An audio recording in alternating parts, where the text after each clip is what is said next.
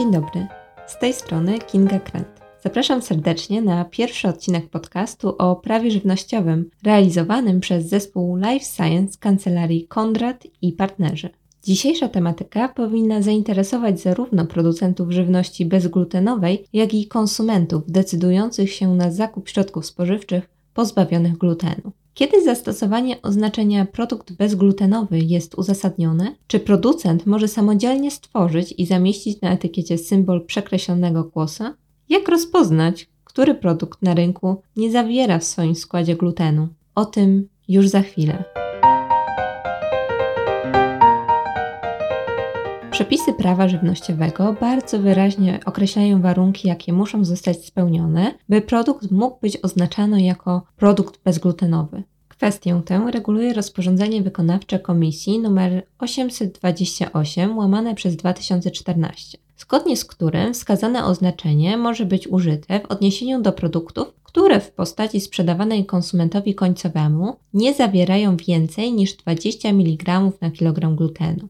Jednocześnie preambuła powoływanego rozporządzenia wyraźnie wskazuje, że takie oznaczenie może być stosowane jedynie w przypadku spełniania warunków dotyczących rzetelnego informowania, określonych w ogólnych przepisach z zakresu znakowania żywności. Informacje na temat żywności nie powinny bowiem wprowadzać konsumenta w błąd, sugerując, że dany produkt spożywczy posiada szczególne właściwości, gdy w rzeczywistości wszystkie podobne artykuły posiadają takie właściwości. Oczywiście nie ulega wątpliwości, że informacja bezglutenowy na żywności, która ze swojej natury jest bezglutenowa, jak na przykład ryż, fasola czy cukier, może wprowadzać konsumenta w błąd i stwarzać ryzyko zakwestionowania produktu przez organ kontrolujący, jeżeli sugeruje, że inne tego typu produkty dostępne na rynku mogą zawierać w swoim składzie składnik będący źródłem glutenu. Co ciekawe, nie zawsze żywność oznaczona informacją bezglutenowy musi należeć do kategorii produktów, w których możliwe jest potencjalne wystąpienie składników zawierających gluten. W przypadku, gdy oznakowanie takiego produktu jako całość nie sugeruje, że właściwość ta wyróżnia produkt spośród innych mu podobnych, takie oznakowanie nie jest sprzeczne z obowiązującymi przepisami. Częstym rynkowym zabiegiem w tego typu przypadkach jest dodawanie słowa naturalnie.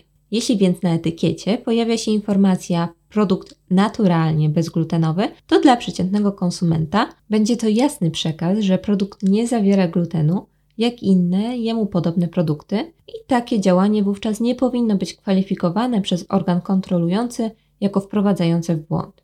Biorąc pod uwagę kwestię oznakowania produktu jako bezglutenowy, wyróżnia się cztery możliwości. Producent w tym przypadku ma pełną swobodę wyboru i to od niego zależy, na którą opcję się zdecyduje. Pierwszym rozwiązaniem jest nie nadawanie żadnego oznakowania. Konsument biorąc do ręki produkt i spoglądając na jego skład, może zorientować się, że nie występuje tam dany alergen. Drugim rozwiązaniem jest umieszczenie informacji słownej produkt bezglutenowy. Trzecią możliwością jest zamieszczenie na etykiecie takiego produktu symbolu przekreślonego kłosa, którego forma, czyli kolor, wzór, jest wymyślona na przykład przez dział jakości bądź dział marketingowy producenta. Niemniej jednak należy podkreślić, że stworzony symbol nie może naśladować innych istniejących już na rynku znaków towarowych. Takim przypadku należałoby tak zmienić np. jego kolor, kształt lub sposób przekreślenia, by odróżniał się on od innych znaków towarowych dostępnych na rynku i tym samym nie wprowadzał w błąd konsumenta.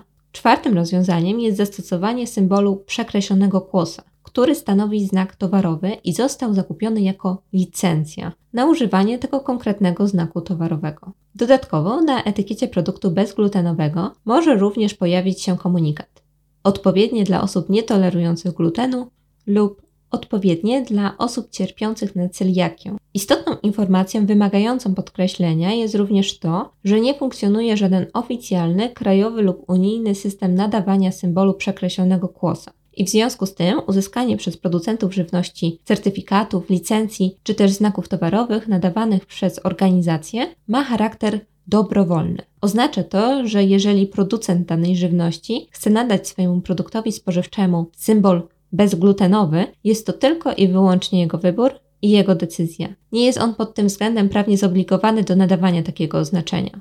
Warto zaznaczyć, że każdy konsument ma prawo zgłosić zastrzeżenia do produktu, w przypadku którego podejrzewa, że posiada on lub składa się z substancji przekraczających normy dotyczące glutenu. Takiej sytuacji konsument powinien skontaktować się z lokalnym sanepidem i zgłosić swoje obawy. Stacja sanitarna będzie wówczas zobligowana do przeprowadzenia kontroli u danego producenta i sprawdzenia, czy na etapie produkcji, transportu czy magazynowania nie doszło do zanieczyszczenia tego produktu glutenem. Jeśli producent nie dopełni swoich obowiązków w tym zakresie, naraża się zarówno na odpowiedzialność cywilną, jak i odpowiedzialność karną.